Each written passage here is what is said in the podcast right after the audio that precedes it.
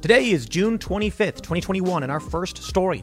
The wife of John McAfee says he was not suicidal, and his last words were that he loved her and would call her that evening. Does not sound like the words of a suicidal man. Even prison guards are in disbelief.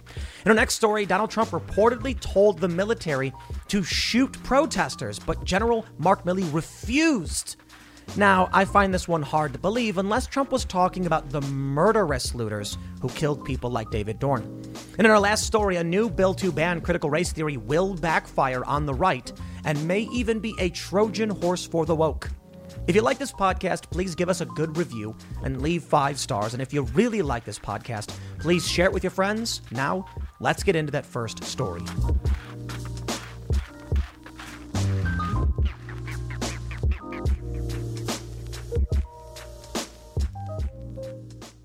Most of you are probably aware that internet legend and international man of mystery John McAfee has died, reportedly taking his own life. We don't know for sure. The autopsy results have not been released yet, but preliminary reports suggest that he did take his own life. Now, the reason this is shocking to most people, if you haven't been following the story, is that McAfee repeatedly said he would never, never do this. So much so, they got a tattoo that said whacked. If he ended up dying, it was because someone whacked him. But McAfee is a strange character. Perhaps this is all an elaborate plot to troll the world on his way out. Shortly after he died, someone posted to his Instagram account the giant letter Q. Many people are speculating as to what, what it might mean, what his dead man switch contains, what's inside the image, but Instagram deleted it. Now we're getting an interesting development. The wife of John McAfee says he was not suicidal and that they had spoken just a few hours before he died, where he told his wife he loved her and would call her that evening. In fact, prison guards even, or I should say, prison authorities even suggest that he was not in any way atypical. He seemed like he was living a normal life. But they also say he did ask for quiet time. Interesting. Now, why would he do that? And then later be found dead unless the story is just true or unless the authorities are lying. But if the authorities were lying, why would they say he was acting typically? Wouldn't they just say he was acting erratically to cover up whatever misdeeds are happening? I don't know for sure. But I want to show you what his wife said and just go through what we know and don't know about the story and ask some questions although sometimes just asking questions is misinterpreted, but we don't know the full details of this yet. It very well may be that John McAfee was just a prominent internet troll. He knew how to play that game and he wanted to go out with a bang, or maybe he really did have dirt on some bad people working within the government. I wouldn't be surprised, to be completely honest. I mean, this is a guy who knows computers, and he wanted to run as a libertarian candidate. He was not supportive of the establishment. So, surprise, surprise, they came after him, claiming that he had hidden crypto accounts. We don't know for sure. What we do know is that even among mainstream media personalities, they're now talking about how, well, the narrative is breaking. You'd think some of these leftist publications would mock and ridicule someone like me for simply saying, I don't trust the reporting coming out and I want to see the evidence. But no, even left wing personalities are saying they don't believe it. Even left wing publications are saying they don't believe it. And that's that says a lot.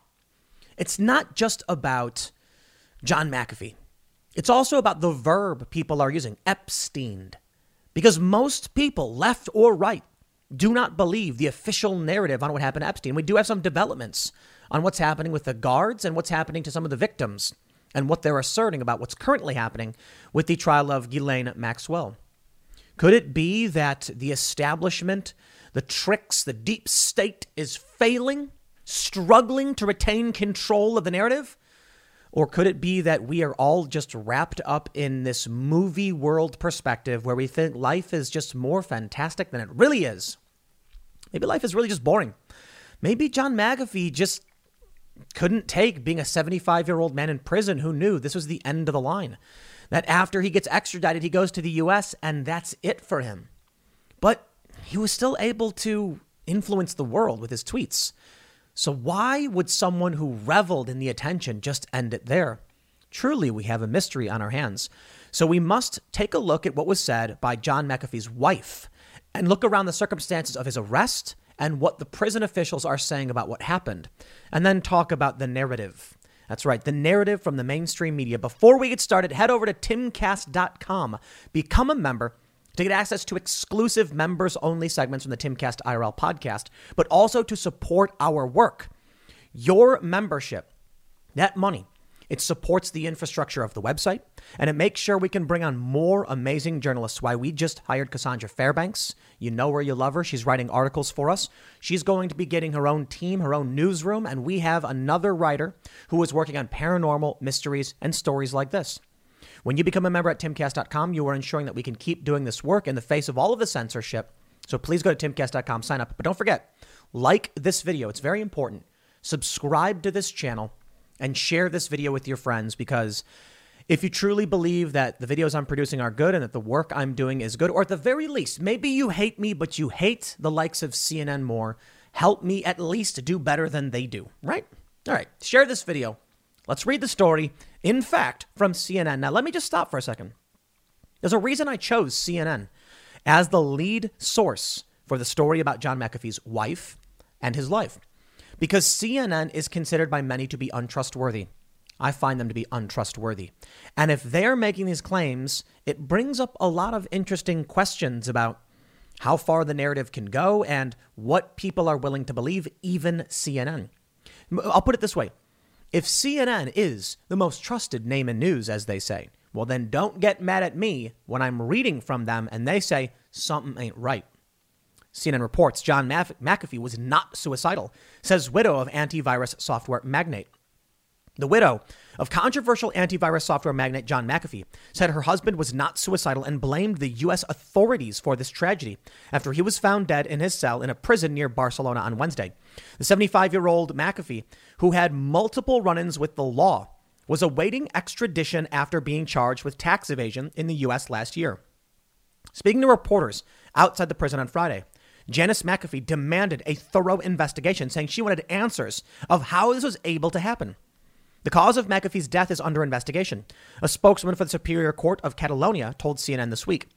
Janice McAfee's lawyer, Javier Villa, uh, or Villalba, Villalba, I don't know how to pronounce it, sorry, told reporters Friday his client is waiting for the official autopsy to be done, adding, the family has requested a second and independent one. Quote, I blame the U.S. authorities for this tragedy because of these politically motivated charges against him. My husband is now dead, Jenna said during a statement. His last words to me were, I love you and I will call you in the evening, Jenna said. He would have never quit this way. He would never take his life this way ever. His death came after a ruling from a three judge panel at Spain's National Court in Madrid last this week that McAfee could be extradited to the United States to face charges there. That decision could still have been appealed to a larger panel of judges at the same court, according to court documents. Janice said Friday the Spanish court's decision to extradite him did not come as a surprise, and they had a plan to play uh, to in place to appeal it. So the fight wasn't even over. McAfee didn't even lose. He could have just went on trolling the internet, making his posts, and sitting in his cell with a smile on his face, like the photos show. What was this really about? No idea. McAfee claimed, apparently, well, I should say, some rumors circulate about a, lot of wild claims made by McAfee about donating laptops and finding spyware and accusing the U.S. of wrongdoing. Perhaps. There are many prominent dissidents who believe that McAfee really did have evidence against corrupt U.S. officials. Maybe even people like Edward Snowden. Now, I don't, I don't want to assert what Snowden thinks or may know, but he then goes on to say something about Julian Assange could be next. Well, let's keep reading. They're going to say McAfee had a cellmate at the prison, but that person was not in the cell around the time that McAfee was found dead. A prison official who asked not to be named told CNN. The official added that the other person was out doing other normal activities at the prison. Asked if authorities had imposed special monitoring measures on McAfee in his cell, the official said, I'm not aware of that. McAfee was arrested in Spain in October after being indicted in the United States for tax evasion months earlier. He allegedly failed to file taxes for four years despite earning millions in income between 2014 and 2018 from promoting cryptocurrencies, consulting work, speaking engagements, and selling the rights to his life story for a documentary, according to court documents. The amount he owed was not specified in the indictment. The Spanish judges approved his extradition to face charges for the 2016, 17, and 18 tax years. McAfee, founder of the eponymous antivirus software firm, with which he is no longer affiliated, was also indicted in March on separate fraud and money laundering charges. The U.S. Department of Justice alleged that he and a business partner participated in a scheme that earned more than $13 million by falsely promoting cryptocurrencies to unwitting investors. McAfee Recession and inflation are here. Gas, housing, and everyday goods are up, way up.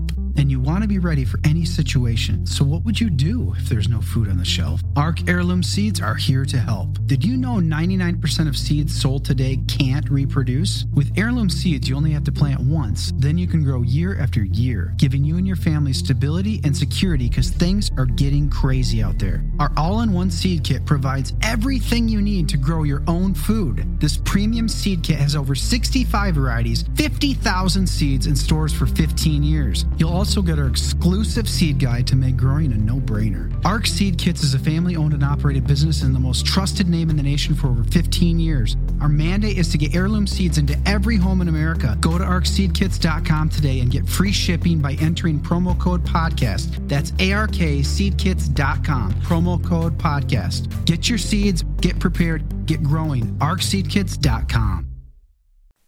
Was he was he pumping and dumping garbage crypto? I don't know. Maybe. If that's the case, wouldn't Elon Musk be facing some serious charges as well? Perhaps. And well, that's like that, that's yet to be seen. Now, the thing about Elon Musk is, well, he's not running to other countries. And if he was, they'd probably just fine him. But McAfee was a maverick, to say the least. Now, he claims he didn't actually have any of that crypto, that it wasn't true. The accounts were basically empty. The money slipped through the fingers of Team McAfee. They don't have it. They were alleging that he had hidden crypto accounts. That's a scary reality. I mean, think about it. You could be arrested from crypto trading, and the government could just say, We know you have these accounts and you have lots of money. We want it. But what if you don't? What if you really don't? How do they know and how do they prove it? I mean, the same is true for anything. The government could claim that you, you buried a bunch of gold in your backyard and demand it. You go, I don't, I don't have gold in my backyard, Lyle. We know you do. You could, have, you, you could have a conversation with someone where you jokingly mention burying gold. And then the government could say, We demand taxes on the gold you have because we saw the messages and then go after you. And then what do you do? If the government is charging you for something that they can't even prove. You see where this is getting scary? If they're claiming McAfee had hidden accounts, they need to prove beyond a reasonable doubt. McAfee doesn't need to prove his innocence. So why would he take his own life? I mean, it seems like it seems like he still had the opportunity to appeal. His fight wasn't over. Interesting, to say the least. The final hours of John McAfee. This is where things get interesting. Questions start popping up. What do people believe in? Is the narrative breaking down? From the Daily Beast. Mind you, the Daily Beast is a mainstream establishment publication. They write Hours before news of his death was made public, the multimillionaire fugitive had reportedly asked Spanish prison guards if he could have some alone time. They say after the 75 year old received official word at 4 p.m. yesterday that he would be extradited to the U.S. to face tax evasion charges. McAfee reportedly asked jail workers at the Barcelona prison, located in, in Sant Esteve de says says Reviers, I can't pronounce that, if he could be alone for a few hours in his cell, according to the Spanish daily Diario, uh, Diario, Diario AS, Diario. That's a terrible word to translate to English. Normally, a pri- normally a prisoner deemed suicidal would be obliged to be accompanied by another inmate. But McAfee was not considered by prison authorities to be suicidal. Penitentiary rules also allowed him the right to time alone. Could it be that whoever had it out for McAfee waited until that moment when he asked for alone time to move in? And if that's true, that would mean that they had access to his cell. What would Occam's razor suggest? This is where things get a little bit tricky. I mean, somebody with access to the cell able to open the door and go in, was the door locked? I don't even know going in and overpowering him, I don't know. Maybe this is just a man who got the news that he would be extradited. The fight was over, and this is the end of the rope. So, what did he decide to do? He decided to troll the world with one of the most epic trolls ever. But his wife said he wasn't suicidal. He said he would call her. Perhaps the phone call was a ruse. When he said, I'll call you in the evening, he knew that would, that would raise alarm bells. But that is too conspiratorial. The idea, to assume that John McAfee was planning this elaborate plot saying, I love you, my wife, and I'll call you later, but it was a big trick. You have to take several leaps of faith to believe that was true. But then what are you supposed to believe? That someone snuck into his cell at the opportune moment to end his life? What a, what a, you know, I feel bad about this story. I really do. I, McAfee was cool, but whether you like the guy or not, he was a cool dude. He was this crazy, eccentric, flamboyant, bombastic troll. He was a smart guy. So it's shocking to say the least. Daily Beast say McAfee was nabbed at Barcelona's airport at the request of the U.S. Justice Department October 3rd, 2020 as he was preparing to board a flight to Istanbul with a British passport. Law enforcement officials had been alerted to his presence after he posted on social media near Tarragona in Catalonia. Perhaps a big mistake on the part of McAfee. He doesn't have a good history with posting photos of where he is and then you know, people finding out where he is, but uh, I'll leave that for another day, that story. The ruling by Spain's High Court, the Audiencia Nacional, was a critical blow to the entrepreneur known for his penchant for drugs, sex, and scandal. Ultimately, the court ruled against all of McAfee's claims that he was being politically persecuted for his activism against the U.S. tax system. Could it be that uh, he wasn't paying taxes and that was his activism? Quote, there is no supporting evidence that such a thing could be happening, the High Court ruled, maintaining that the internal motivations for why McAfee did not declare his taxes during that period did not matter. The court added that McAfee's claims had more to do with his subjective convictions and allegedly exculpatory justifications that have no solid base in reality. The country's top court insisted that the software entrepreneur's importance socially, economically, or in any other area did not give him immunity. Now, I'll let you. I'll, I'll explain something to you guys who aren't familiar with this. For American citizens, no matter where you are, no matter where you work, you could leave the U.S., get a work visa for Spain, and if you make money, you must pay the US, one of the only countries in the world, if not the only, that charges taxes to people who don't even live there. Could it be that McAfee was saying, I don't live there, I ain't paying these taxes? Seems like he even admitted that much. Or could it be that the US government will make an example of anyone who dares challenge the tax system? Why? Probably the most, one of the most threatening things a person could do. If a lot of people just tax protested, it would be devastating for the US. McAfee was high profile and he was advocating for this. Naturally, they can't have that. There's a story uh, several years ago about a couple in, I believe it was New Hampshire, I'm not entirely sure, that was refusing to pay taxes, and the feds came in, surrounded the house, and it was pretty brutal. In fact, my friend Luke Rudkowski may know, I believe he was actually there. The government, I tell you this, man, Al Capone got away with so much. He was a very, very bad dude, hanging out with some bad boys but they got him on tax evasion. That's the story. Because you can break the law, but if you cross the IRS, oh boy, do they come for you. That's what I love about taxes. On tax forms, they say, even if you make money selling illicit things, you better report the revenue. That's what's so funny. And apparently, they won't report you if you claim, like, I made money doing things you're not allowed to do. They're like, just give us our cut and carry on. McAfee wasn't doing that. You see how serious things get. They go on to say, the court was not buying it. This is not life imprisonment. Even in the case of most unfavorable, even, even in the case most unfavorable to his interests, it found.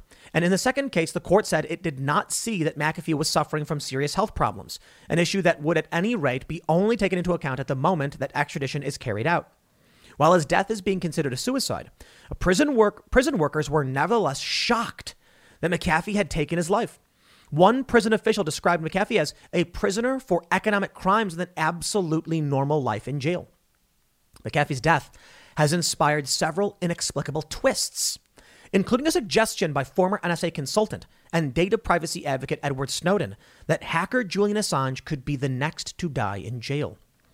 Europe should not extradite those accused of nonviolent crimes to a court system so unfair and prison system so cruel the native born defendants would rather die than become subject to it. Julian Assange could be next, Snowden tweeted on Wednesday. But it seems that Snowden's real claim is that McAfee actually did take his life because he doesn't want to face what Americans call justice. I actually think we have a decent justice system in this country, better than many others. And I don't necessarily agree with Edward Snowden if that is what he's trying to say. He's implying that Julian Assange would decide to take his own life instead of coming to the United States. Maybe. I don't know. I can't read minds. In life, McAfee, embraced conspiracy theories while in jail. He wrote that he would never take his own life. Quote, I am content in here. I have friends. The food is good. All is well. Know that if I hang myself a la Epstein, it'll be no fault of mine, McAfee tweeted last October. He has inspired conspiracy theories in his death as well. On Wednesday, an ominous Instagram post, the letter Q, appeared on his official account shortly after reports of his suicide had been made public. McAfee's lawyer, Javier Villalba, Villalba told Reuters on Thursday that McAfee died out of pure fear of what his life would be like having to face U.S. charges. This is the result of a cruel system, she proclaimed, that had no reason to keep this man in jail for so long. U.S. prosecutors will likely ask the judge overseeing the, the case to dismiss the charges against McAfee in light of his death. Interesting. Very, very interesting. There's something else that's coming out of this. Of course, you still have, uh, uh, I guess, derisive posts about conspiracy theories, saying anybody who claims it's a conspiracy is full of it, blah, blah, blah. Take a look at this article from the Daily Beast. Q post on John McAfee's Instagram page unleashes conspiracy wave. The death of the notorious and allegedly violent software tycoon was always going to be an event. Somehow it got weirder. Now, initially, this article uh, incorrectly, incorrectly described my political affiliations. I reached out to the author and simply and politely asked if they could correct it, and they said absolutely, and they immediately issued that correction. So thank you, and uh, with respect, when someone makes a mistake and they immediately correct it, I respect it 100%. So thank you to the Daily Beast for removing the the uh, incorrect insinuation of my political beliefs. Now they just call me a person on the right. That's fine, whatever. People have their perspective, but uh, the way they described me before was uh, just grossly incorrect. But that's not what's relevant. Okay, I don't want to. I don't want to harp on that. They go on the story and talk about what happened. What's interesting is this: they say Newsmax host Steve Cortes tweeted to his 222,000 followers, "quote So if Jeffrey Epstein got Vincent Fostered, then did McAfee just get Jeffrey Epstein?" Tim Pool, a social media personality on the right, tweeted to his 820,000 followers, "Bull effing ish." I didn't even say what that meant, but uh, that, that's what they quote. Progressive social media personality Brooklyn Dad Defiant wrote to his more than 900,000 followers John McAfee died today. They said it was suicide, but he says he didn't do it. Wow. I mean, Brooklyn Dad Defiant is a leftist anti Trump personality. The fact that you are seeing Newsmax on the right, they say I'm on the right, but let's be real, moderate personality Tim Pool and leftist personality all questioning the narrative. That says something, doesn't it? That says something about their ability to maintain control of what people see, hear, and think. That to me is one of the most incredible outcomes of this story, and perhaps what McAfee was really going for. If this really was McAfee taking his own life and a major troll, perhaps he decided that with his last effort, he would confuse everyone to the point where no one could believe the mainstream media. Maybe. Or maybe he was just a wild and crazy guy who wanted to go out with a bang. Or maybe he had evidence and somebody wanted to stop him. Maybe he was, as they say, Epsteined. Which brings me to Epstein. You may have seen the story. Seems to be that there actually was some kind of conspiracy. While many people were dragged for, for insinuating that what happened to Jeffrey Epstein was a conspiracy, we now have criminal charges. Interesting. The AP reported on May 21st, about a month ago, or just over a month ago, Epstein guards to skirt jail time and deal with prosecutors. The AP, the, the, the AP is the, the bastion of mainstream media. They said the two Bureau of Prisons workers tasked with guarding Epstein the night he, he took his own life in a New York jail cell have admitted they falsified records, but they will skirt any time behind bars under a deal with federal prosecutors, authorities said Friday. The prison workers, Tova Noel and Michael Thomas, were accused of sleeping and browsing the internet instead of monitoring Epstein the night he took his own life. They were charged with lying on prison records to make it seem as though they had made required checks on the financier before he was found in his cell. so think about that. Not the conspiracy everybody expects. You know, a lot of people are. Uh, what, was the joke we heard that uh, McAfee is found with um, Clinton-esque bruises on his neck? neck uh, it's a joke. Everybody, calm down. I don't think that's true. It's a joke. But we do have a conspiracy. Two prison guards falsified records, and a conspiracy is, a, you know, more than one person plotting some criminal activity or or unethical activity in secret. They've they've pled, they've pleaded guilty to this. In private, they they did. Now, does anybody really believe that uh, the official narrative on Epstein is true? I don't think so. I don't think so. Now, there's some problems here. Perhaps we all just got wrapped up in the movies and in stories. Maybe the world is really boring and we pretend like it's fantastical and exciting because otherwise life is kind of boring and routine. We're so used to watching movies, so many people believe silencers are a real thing. You know, pew, pew, pew, those aren't real. You can't do that with the gun. Just not true. But so many people believe it. So many people watch movies and believe fake movie tropes.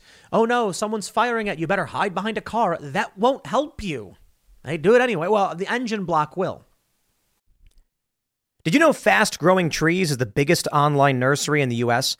With more than 10,000 different kinds of plants and over 2 million happy customers in the US, they have everything you could possibly want, like fruit trees, palm trees, evergreens, houseplants, and so much more. Whatever you're interested in, they have it for you. Find the perfect fit for your climate and space. Fast Growing Trees makes it easy to order online, and your plants are shipped directly to your door in one to two days. And along with their 30 day Alive and Thrive guarantee, they offer free plant consultation forever. This spring, they have the best deals online, up to half off on select plants and other deals. And listeners to our show get an additional 15% off their first purchase when using the code POOL at checkout. That's an additional 15% off at fastgrowingtrees.com using the code POOL at checkout. Fastgrowingtrees.com, code POOL. Offer is valid for a limited time. Terms and conditions may apply.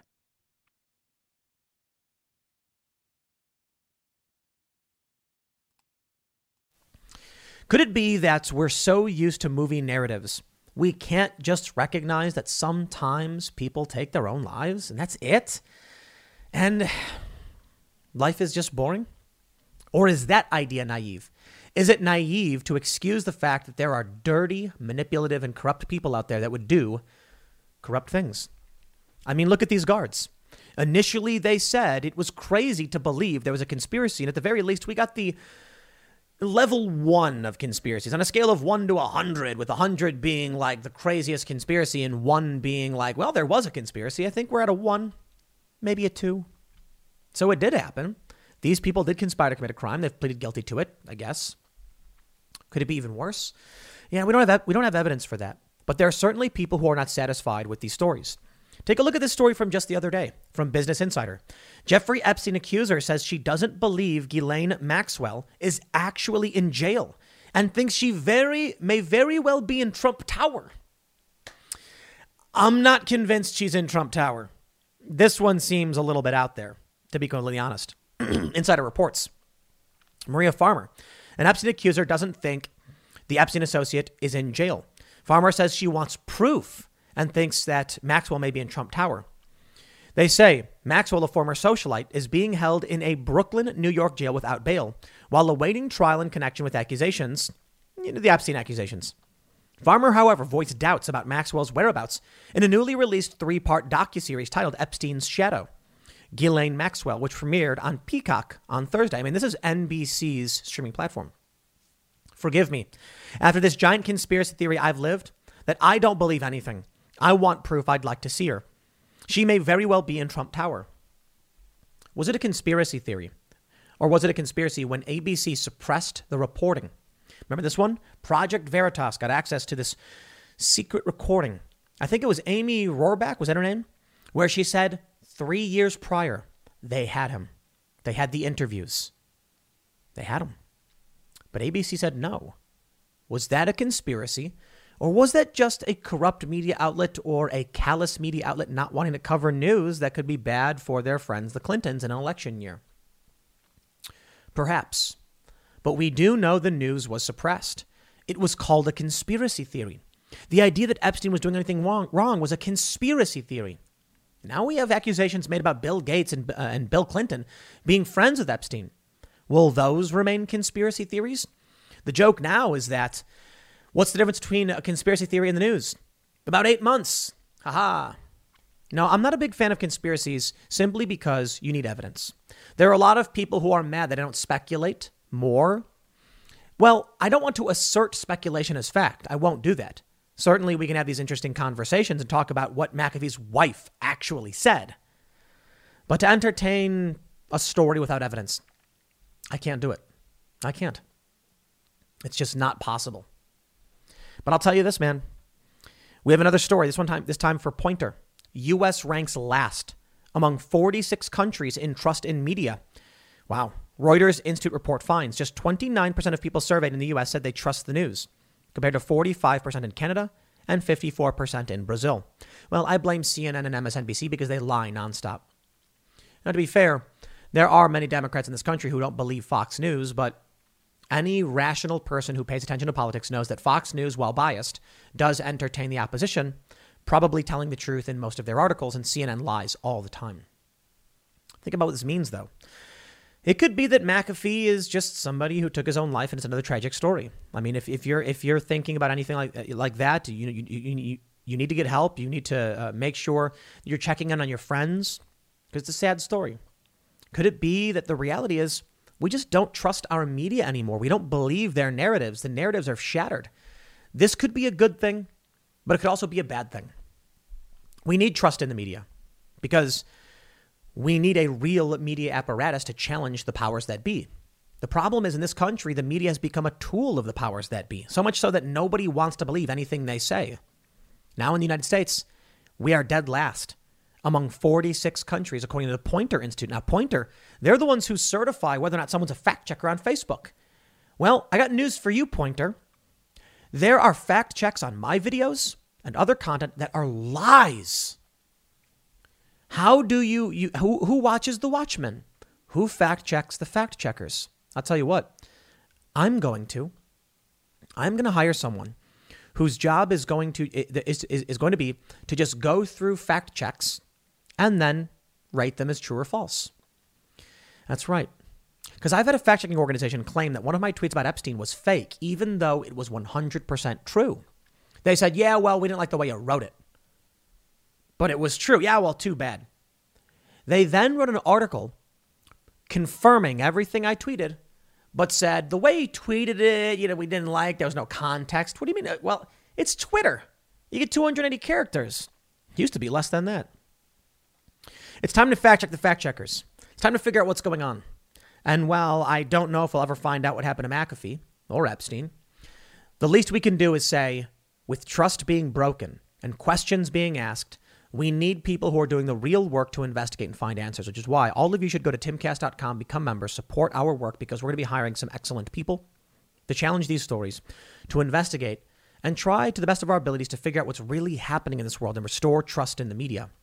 Certainly, people trust their own sources. Conservatives trust, trust conservative outlets. Democrats trust Democrat outlets. But something is wrong here. Maybe the reality is this 29%, it's just we're split down the middle.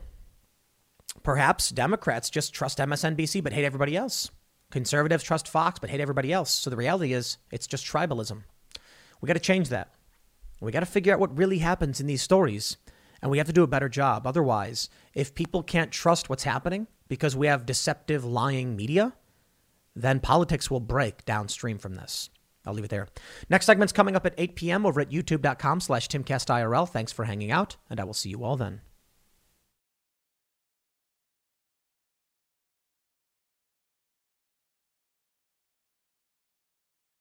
According to a new book, Donald Trump told the military to crack their skulls and beat the F out of BLM protesters. I don't believe it. These books are usually bullcrap and they kind of just make things up about Trump, but well, he's not president anyway. Certainly they're still trying to milk the orange man bad narrative. But um I don't think these people understand why other people voted for Donald Trump. They seem to think that by making Trump look like uh, like a badass is going to hurt his chances in 2024, and maybe that's the plan. Sorry, uh, I think this is actually a good story for Donald Trump. We had billions of dollars, billions in damage from these riots. People were killed so Donald Trump, if he did say crack their skulls, shoot them. Is that wrong?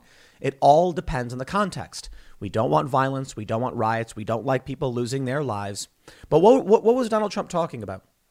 Was he talking about some peaceful protester waving a little flag saying, please, please, no more brutality?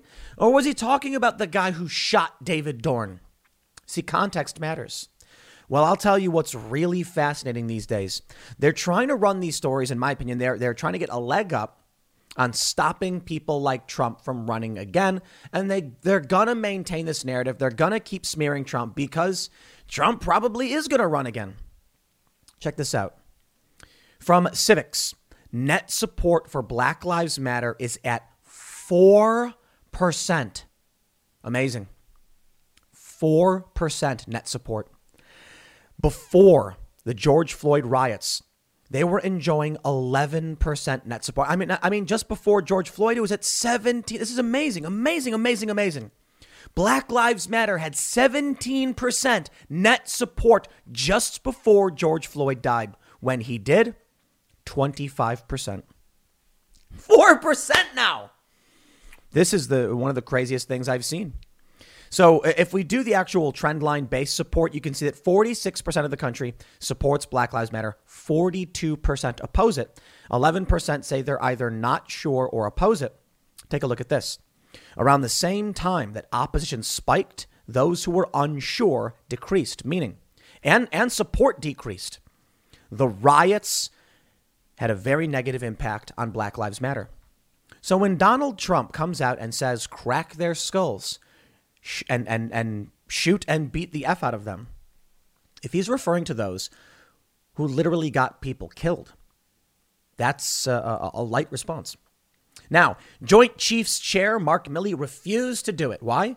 Because Mark Milley is woke and supports the extremists. Sorry. The chairman of the Joint Chiefs of Staff right now. Wow, Trump should have fired this guy in two seconds. But Trump didn't understand what he was up against uh, up against. He didn't understand the power of the cult and their their incursion into our government. Tucker Carlson does. Tucker Carlson calls General Mark Milley a pig for critical race theory comments. Amazing. Well, let's see if they'll give some more context on why Donald Trump said these things. According to the Daily Mail, they say the top U.S. general rejected then President Donald Trump's push for the military to crack skulls at civil rights protests across the nation in 2020. Come on, Daily Mail.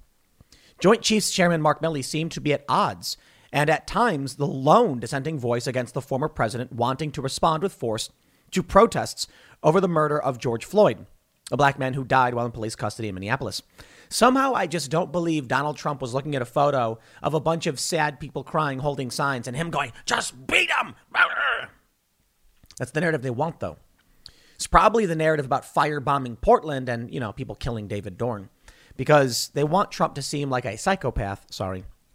It comes as Milley yesterday said recruits should be open minded and widely read amid growing claims the U.S. military is becoming more woke. It is. Passionate exchanges between Milley and Trump were included in Wall Street Journal reporter Michael Bender's new book, Frankly, We Did Win This Election The Inside Story of How Trump Lost, of which CNN obtained expert, uh, excerpts. The military officer spoke out against growing criticism over teaching critical race theory in the military as he was grilled by Republican congressmen. While watching protests unfold in places like Seattle and Portland, Trump hi- highlighted cops' physical exchanges with protesters and told his administration that he wa- what he wanted to see, CNN reported. That's how you're supposed to handle these people, Trump told his top law enforcement and military officials. Bender wrote, according to CNN, crack their skulls. I don't I don't I don't necessarily disbelieve that Trump would tell people to crack some skulls. I just disbelieve this like this narrative they try to do about civil rights protests and peaceful protests. Like they burned down a police station and Trump didn't send in military, didn't even Tom Cotton said to do it. Trump also told his team that he wanted the military to go ahead and beat the F out of civil rights protesters, Bender wrote. You see, that's the lie. You get a bunch of people wearing all black burning down buildings, and Trump says, stop them. And they go, oh, Trump's trying to beat peaceful protesters. CNN reported other examples of Trump telling the military to shoot protesters. At one point, a Trump senior advisor, uh, Stephen Miller, compared the protests to third world countries, which angered Milley. Milley, who commanded troops in Iraq and Afghanistan, said, Shut the F up, Stephen. CNN reported from one of the excerpts. Yeah, well, Milley, you are a like you're a cultist. Like, I get that you support these insane lunatics who are literally burning down buildings. I think you need to step back and understand you're you're indoctrinated, you're a religious ideologue, you don't represent American values, and you're racist. Bender's new book showed Milley was concerned that Trump was going to invoke the Insurrection Act, and Tom Cotton wanted him to, which allows the president to deploy the military in cases of rebellion or terror attacks. Milley reportedly saw the protests as unrest as a political issue, not a military one, and was strongly against implementing the Insurrection Act. And Trump was a big old box of stupid for not firing him and firing Fauci and other people. In one excerpt, Milley reportedly pointed to a picture of former President Abraham Lincoln's portrait hanging just to the right of Trump. That guy had an insurrection, Milley said. What we have, Mr. President, is a protest. Yes, all across the country, people burning down buildings just to protest. This guy watched too much CNN. That, that, that's really it. When our generals don't have access to real intelligence and they're as dumb as the people on CNN, we're in trouble. In June 2020, a week after Floyd was killed by uh, Derek Chauvin, who's being sentenced today, by the way, we'll see what happens, protesters were pushed back with pepper balls and smoke bombs before Trump walked in with Milley, and then Defense Secretary Mark Esper to the St. John's Episcopal Church directly across the street from Lafayette Park for a photo op. You know what's really funny, Daily Mail? It's definitively proven that wasn't true. We have the new report from the IG, which said they were already planning on clearing the protest to, to put up a barrier. Trump incidentally walked out and took a photo. Isn't it amazing how they still push that lie? And that lie supports this narrative Orange Man bad. He posed with a Bible outside the building. Trump did so just minutes after vowing to dispatch thousands of heavily armed soldiers to stop demonstrators. Demonstrators. On Wednesday, Milley also hit back against claims that the U.S. military is becoming more woke. The military officer slammed criticism over teaching critical race theory in the military and said recruits should be open minded and widely read. At first, they said, the military was not engaging in critical race theory trainings and wokeness. Then they said, then, then, then they admitted it and said, well, you know, okay, we are, but it's, you know, they're defending it outright. First said it wasn't happening. Now they're defending it outright. Is that where we're at right now? See, that's the incrementalism. They, they, they do it slowly over time. So there's not a big shock to the system. You've got to be a boiling frog. They don't want to splash boiling water on the frog. The frog will jump away. But the pot's beginning to simmer, and we're sitting in it.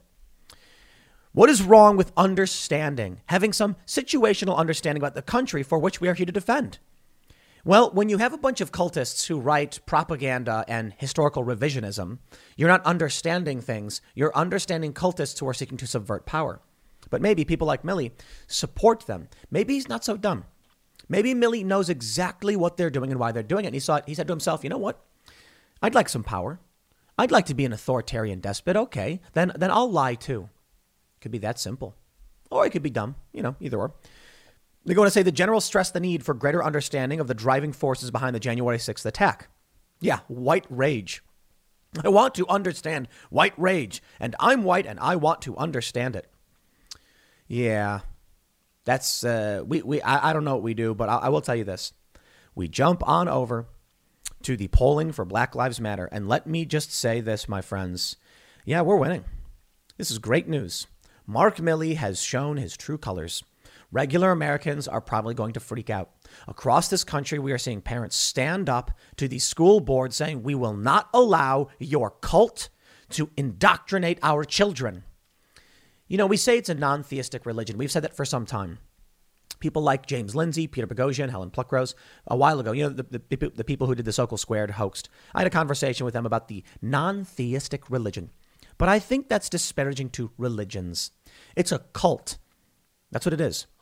And it's spreading. And their cult ideology is spreading. And you look at these videos where they're all in the park chanting, I will be a good neighbor, and it is spreading. But regular people don't want to be involved in this. It's interesting because this country used to be extremely religious, and there were moral authoritarians among the Christian right. Now, they're much more libertarian, though some of them are a bit more authoritarian. I think most of them, at least the prominent ones that I've talked to, are more authoritarian than libertarian. But like, what I mean by that is they're not on the authoritarian spectrum, but they're like moderately, hey, we need a rule of law and cultural and social enforcement in this country to a certain degree. And I, I actually agree with that. That's why I'm not like a hardcore anarchist or anything like that. But I, I, wonder how much change will actually come about due to this. When Mark Milley comes out and says things that are clearly unpopular, amazing. 42% oppose, 46% support. Just watching those numbers decline gives me great joy. I don't mind the idea of protesting uh, police brutality. In fact, I support the idea that we would protest police brutality. I support the idea that we challenge bad cops because we have seen police officers seize people's guns. Wrong. We have seen them kill people because they were scared. Wrong. But Black Lives Matter is something else. They want to disrupt the family. They're trained Marxists. They're pushing critical race theory and all these other weird intersectional ideas that are all rooted in critical race theory. And now we can see. Here's, here's what I want to show you. In January of, of 2020, Black Lives Matter had 10% net support. Isn't that amazing? Actually, let me show you the trend line because this is where it gets interesting.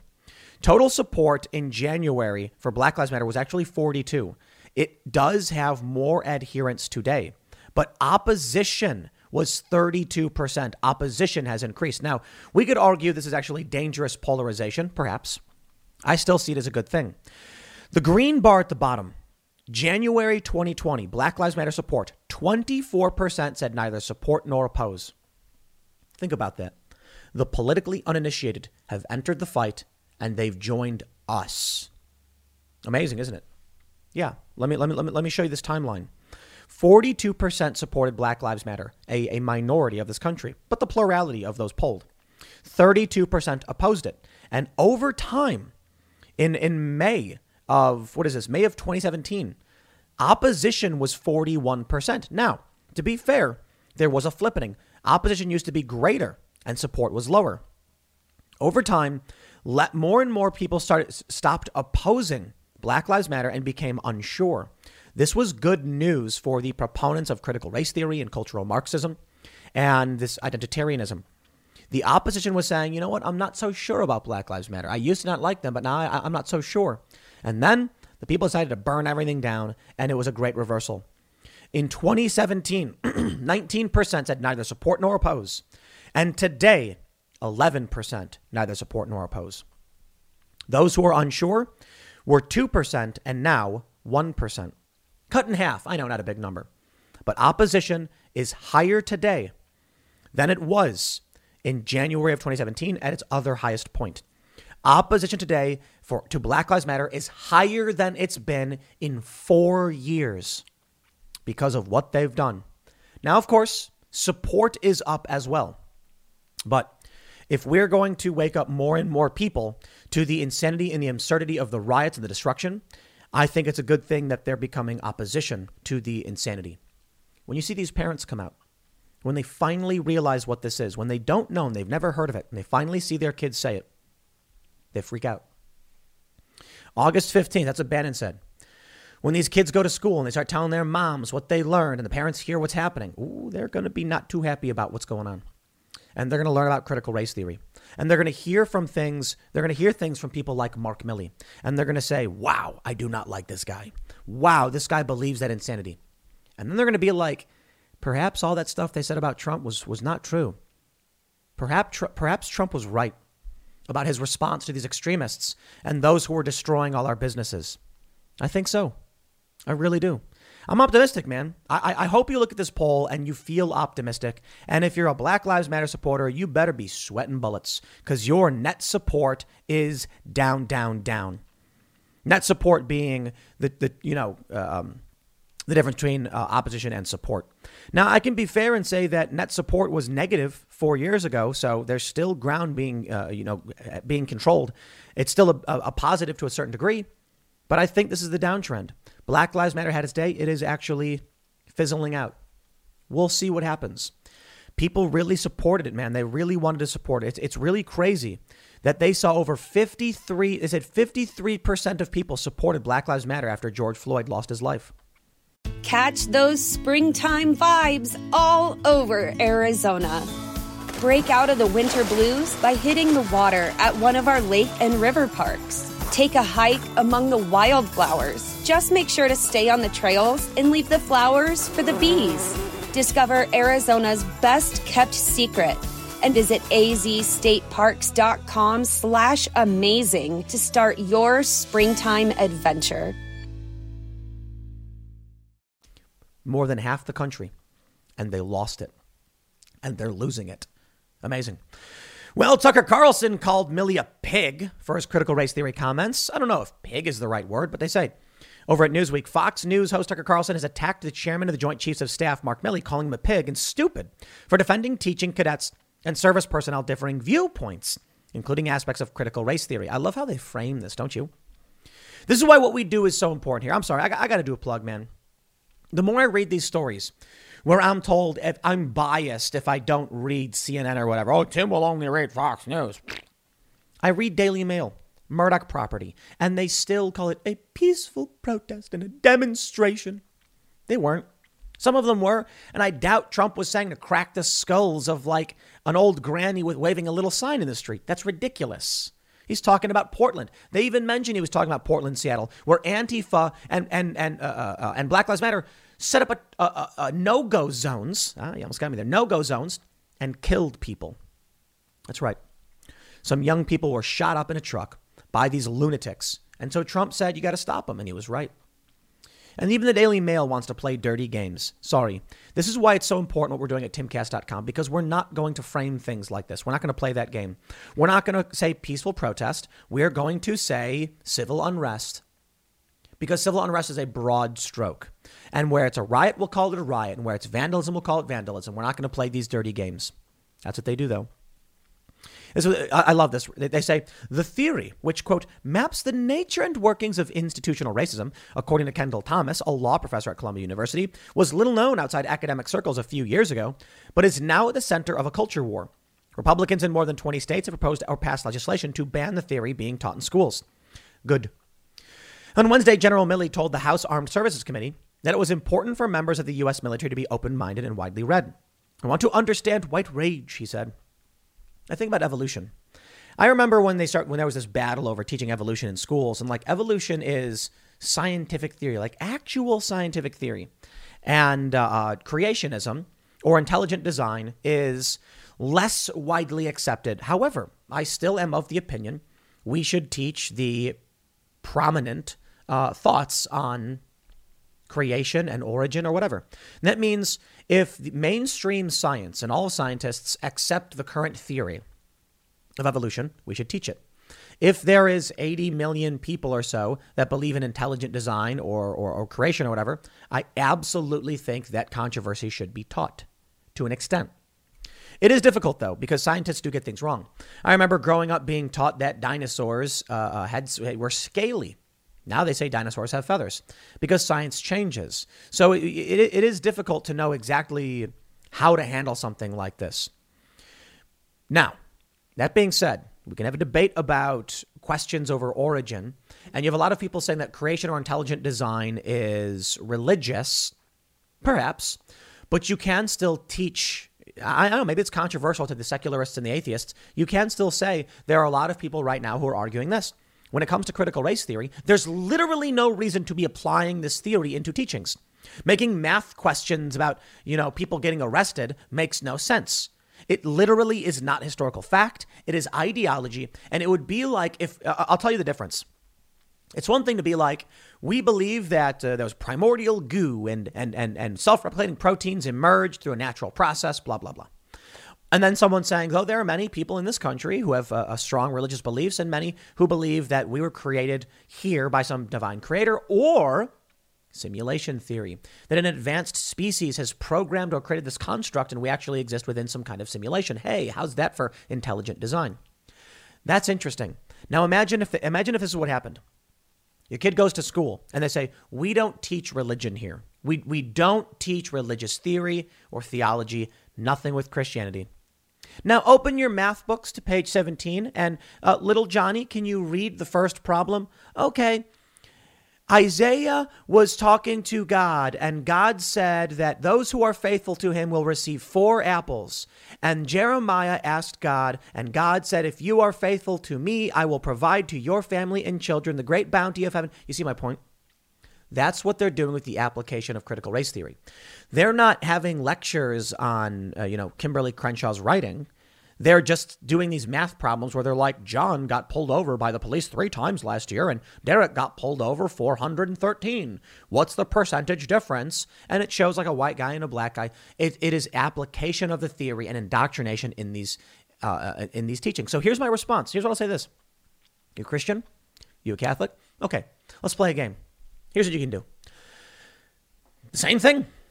Make, make a curriculum, demand it. Go to the board meetings and say, if, if they're not teaching, show them, get the homework from your kids and then, and, and, and, and the bias uh, trainings and say, if they're not teaching or, or, or the applica- or, or applying the applica- uh, or, or uh, applying critical race theory, then you should have no problem with these questions. Jeremiah leaves for Bible study at 7:30 in the morning. He must make it, you know, uh, he leaves for Bible study at 7:30 in the morning and he must travel 10 miles in order to get there by 8 p.m., uh, you know, 8:30. How fast should his car travel so that he can make it to worship the Lord? Do that. See what they say when you start giving those math questions to kids. They will rip their hair out screaming. They won't accept it. How about this? John is reading Leviticus and in it, it says that, you know, whatever. You get the point. You get the point. You, you, you make it a math question. Or you say, for literature today, we're going to be reading scripture. We're not teaching scripture. no one is teaching scripture. It's just we're reading a book about scripture. You see how that works? Yeah. Don't play those games. Anyway, Donald Trump cracking skulls. These people don't get it. With Black Lives Matter losing support and all the damage and destruction we've seen, I think this is helping Trump, but we'll see. That that decline in support, man, it is it is it is a, it is a bright new day, and uh, I don't know, sun's shining, birds are singing. I see groundhogs running around frolicking through the fields and eating trees and knocking them down and nearly destroying my house. And there are rabbits standing upright, scared of the predators, but enjoying this beautiful summer day. And of course, support for Black Lives Matter is dropping to a, a, to a new low as their support dwindles. I'll leave it there. Next next segment's coming up at 1 p.m. on this channel. Thanks for hanging out, and I will see you all then. The conflict over critical race theory in schools could be the defining battle that brings regular people into the culture war and turns the tide for the better. Meaning, those who believe in individual liberties could defeat the woke cult should they have sufficient support from regular people who are finally waking up and realizing that this cult ideology is infecting our schools and our children. There's a problem, however. A lot of these politicians have no idea what they're talking about and no idea what their constituents want, and it's probably due to clever tactics on the left. They constantly change the terms they use. Things are redefined. It makes it very hard to pinpoint, and now we have this story. Bill would ban critical race theory in schools. Sure. But the bill would do much more than that. This bill in Pennsylvania goes way too far and may, in fact, be a Trojan horse for the woke. Now, I don't think the Republicans in Pennsylvania have drafted this bill saying, yeah, we'll trick Republicans into supporting wokeness. I think what actually happened is they were like, we have no idea what people are mad about, so we're going to go over the top and ban people from schools. And that's not the right move to make. There is a nuance in discussion about identity. When it comes to race and gender and sex, it's not so cut and dry as to just say you, you just say you can or can't talk about something. It's about the application of ideology. And the difficulty that we are having is that while it's very easy to define a separation between church and state, it's really difficult when you're dealing with a new religion that isn't defined by a church and is mainstream. Many people would argue critical race theory is academic. Well, no, it's ideological. It's basically religious at this point. You have authors who write what's effectively doctrine, and it's not founded in science, but conjecture. How do we separate state from ideology? That's almost impossible. Because even our religious moral frameworks, whether you're atheist or not, most people in the United States need to understand that you operate under this Judeo Christian moral framework. You can re- reject the religious teaching, but you look at the Bill of Rights, the Fifth Amendment. I've talked in great detail about this. It is rooted in ideas from the Bible. You follow the trail. You go Fifth Amendment, Blackstone's formulation, story of Sodom and Gomorrah, etc. Not saying that the Bible is perfect or that we should be having a uh, we should be having moral religious teachings in government. Not at all. We can clearly divide when we think some things are faith based and when some things should be neutral and fair to all parties so that people are free to practice their religion or engage in ideological practices. When it comes to critical race theory, though, we, we don't know where that line is. The United States is a classically liberal country for the most part, but it's become increasingly more authoritarian and socially liberal. We're now looking at a new religion that is critical race theory, intersectionality, whatever you want to call it, but they don't call it a religion. And so they are actually indoctrinating people as to these ideas which is it is the application of critical race theory in these schools and in these curriculums. It's very, very different from just telling someone what it is. If in a public school they said, I'm going to tell you what Christians believe, that's fine. If they said, I want to tell you what Muslims believe, absolutely okay. If they said, I'm going to incorporate the teachings of the Prophet Muhammad into our math liter- uh, program, I'd say, okay, now this is where we have to draw that line. That's what they're doing. And that may make it easier to separate ideology from st- uh, state, I suppose. Well, here's the story. It's actually from June 8th, so quite a bit ago. But the bill is going around now because people have actually started to take notice to some really bad ideas. And I'm going to break down why this bill is bad because it seems like some people are still trying to defend it. The Times Observer says several Republicans in the state of the House in the state House of Representatives are backing legislation to prohibit the teaching of critical race theory in Pennsylvania schools. House Bill 1532 would enact the Teaching Racial and Universal Equality Act to include in state law that no Pennsylvania school district, public post-secondary institution, or state or local government entity shall teach that any race or sex is superior to another that any individual based on their race or sex is inherently racist or sexist, or that any individual should receive favorable treatment or be discriminated against based on their race or sex. This does not solve the problem, even if you like these bills. What they are doing is they are incorporating the teachings of critical race theory into math and literature and science. So instead of saying, today we're going to learn about frogs and frog reproduction, they say, today we're going to learn about how the oppressive male frog subjects its females, blah, blah, blah. Then they'll say, we never taught critical race theory. Right. We understand what they're doing. This bill will not address that, but it's actually worse than that. They said the legislation is sponsored by Rep. Russ Diamond, a, a, a uh, Republican from Lebanon, and Barbara Gleim, a Democrat from Cumberland. There are 11 Republican co sponsors. Quote, the manner in which important concepts such as racial and gender equality are taught in our schools could not be more important in defining the type of society we have. Diamond and Gleim wrote in their legislative memorandum teaching our children that they are inferior or inherently bad based on immutable characteristics, such as race and sex, can be extremely damaging to their emotional and mental well being.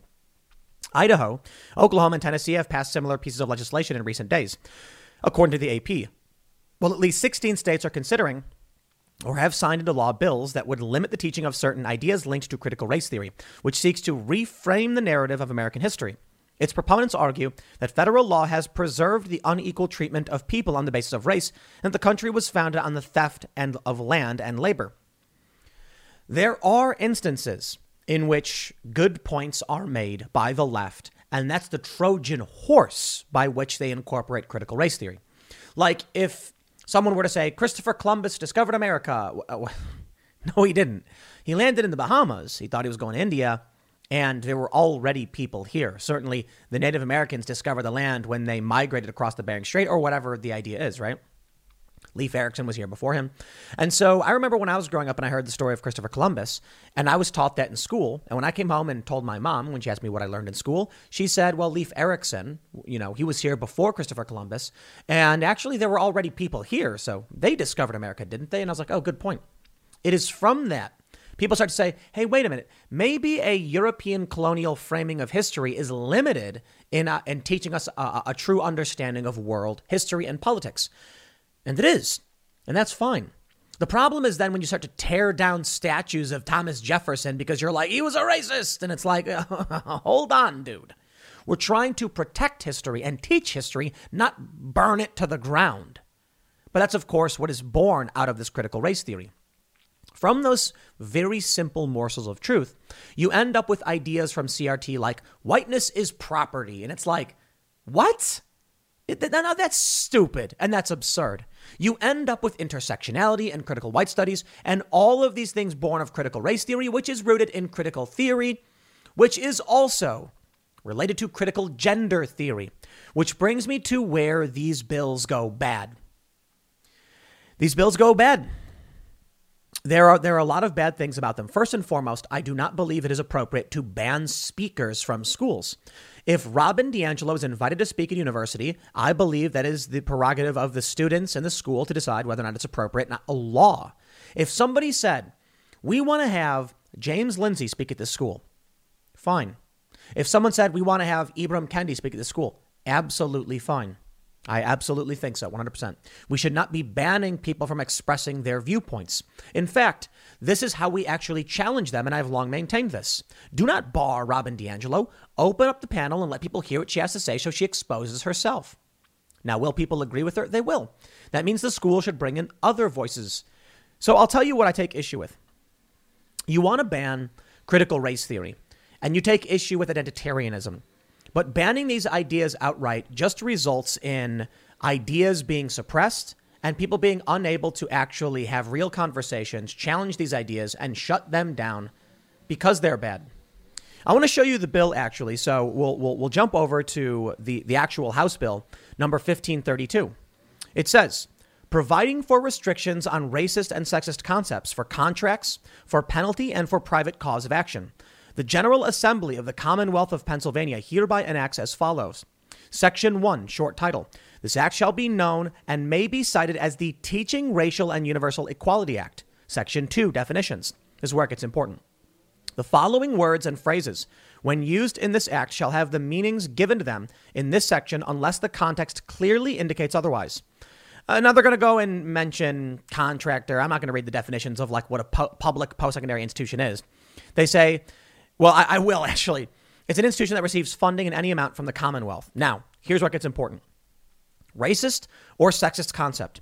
Any of the following concepts. One, one race or sex is inherently superior to another race or sex. Two, an individual by virtue of race or sex is inherently racist, sexist, or oppressive, whether consciously or unconsciously.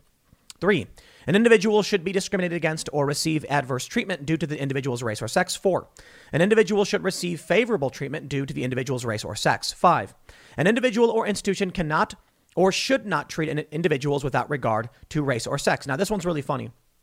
Leftists are like, oh, y'all just made a mistake.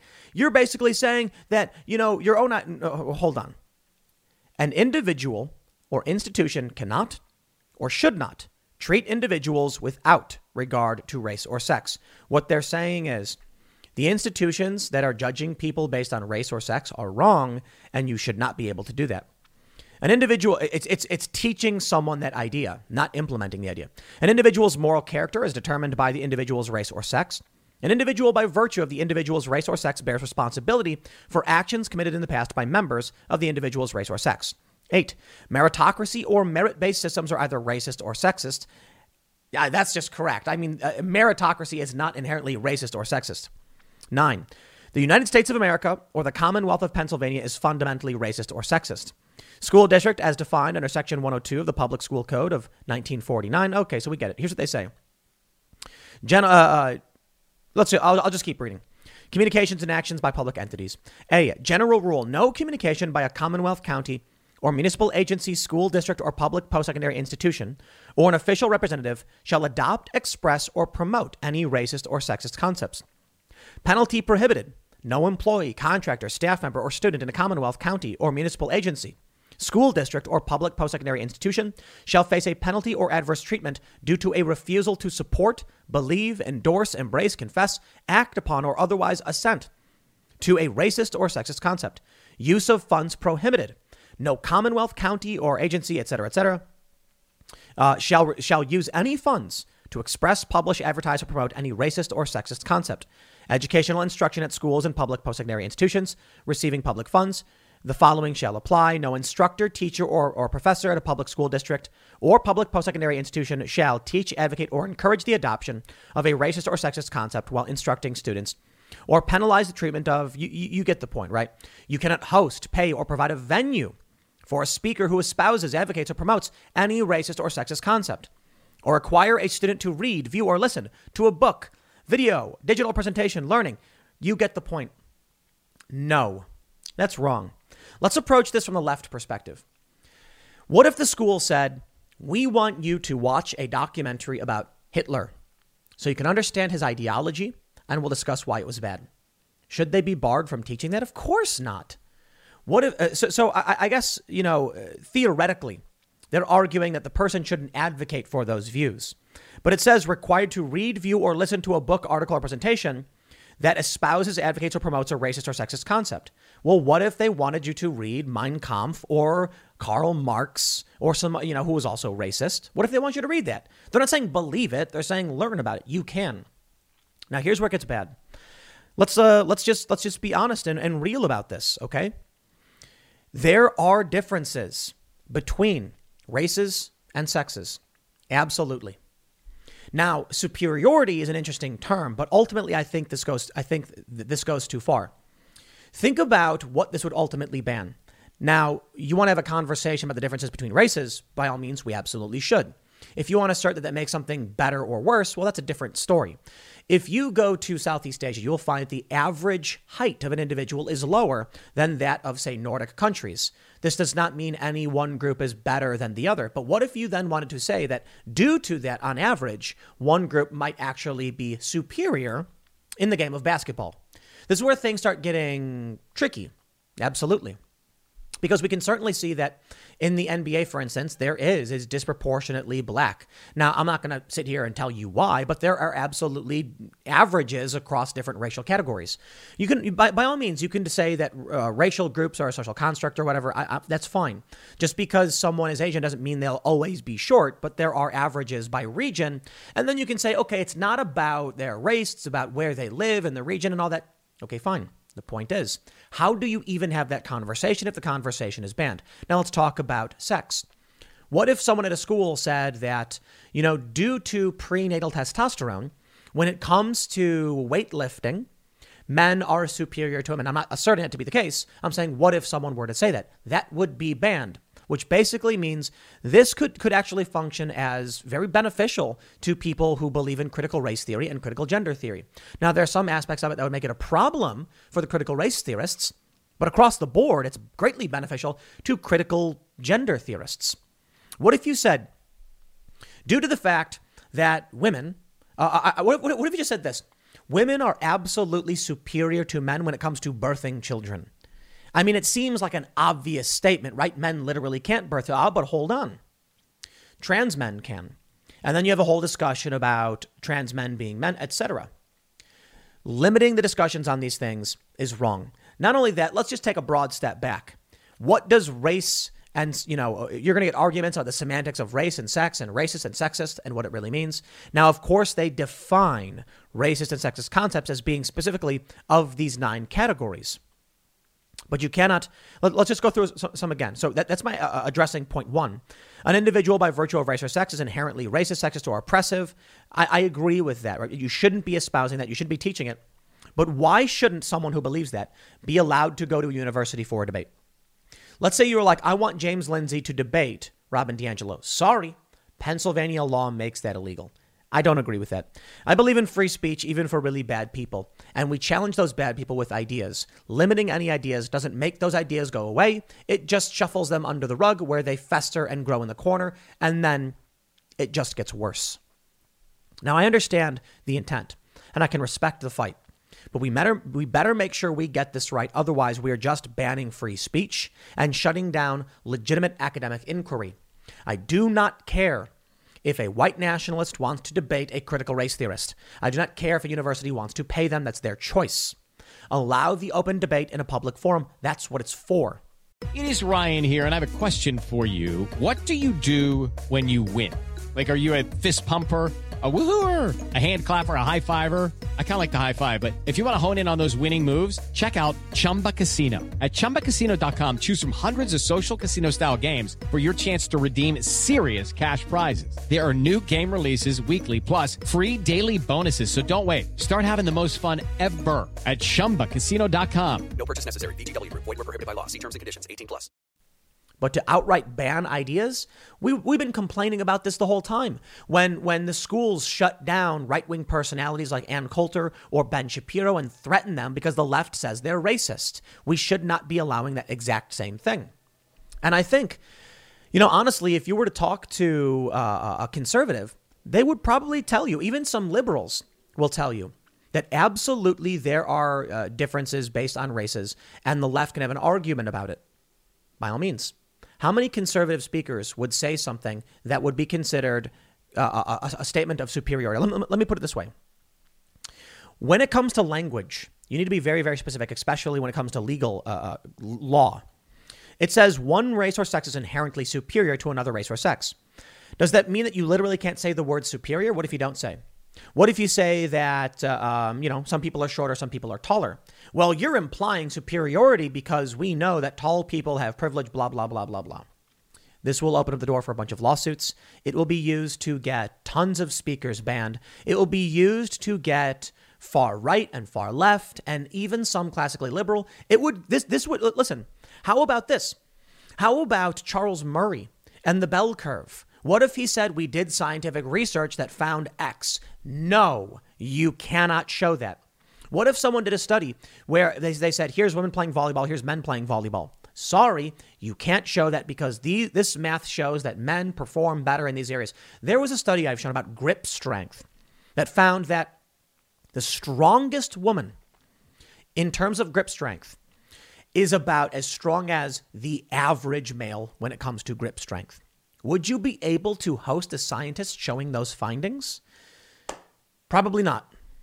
The solution to bad speech is more speech. But it's not just here. We also have perhaps some better moves over at timcast.com. Cassandra Fairbanks writes Senator Ted Cruz introduces bill to block federal funding for critical race theory training. Now, this might make a bit more sense. It's one thing to say we're going to ban speakers who espouse certain ideas. It's another thing to say that we are literally having trainings on this ideology. Now, that doesn't make sense. I would not want a white supremacist to be giving trainings on their ideology. I would not want a critical race theorist to do the same thing. That's just not neither here nor there. No, we're not going to do that. Now, I don't know the full details of Ted Cruz's bill, however, but they say the federal go- uh, in a quote, the federal government has no right to force a political agenda onto Americans, especially one that aims to tear down our institutions and divide us based on race. Critical race theory originated out of the critical race studies movement.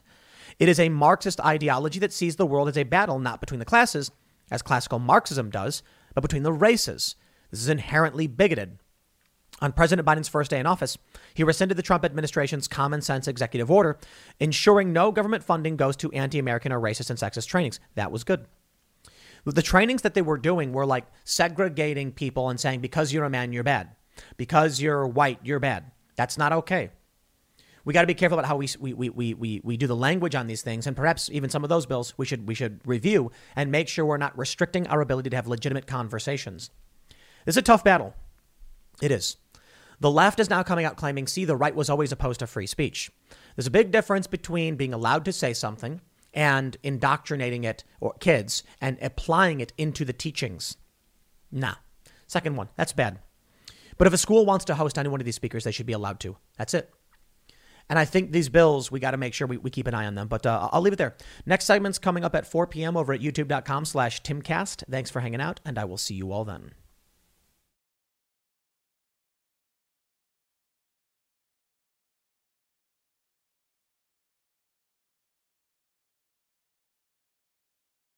Hello, it is Ryan, and we could all use an extra bright spot in our day, couldn't we? Just to make up for things like sitting in traffic, doing the dishes, counting your steps, you know, all the mundane stuff. That is why I'm such a big fan of Chumba Casino. Chumba Casino has all your favorite social casino style games that you can play for free anytime, anywhere with daily bonuses. That should brighten your day a little.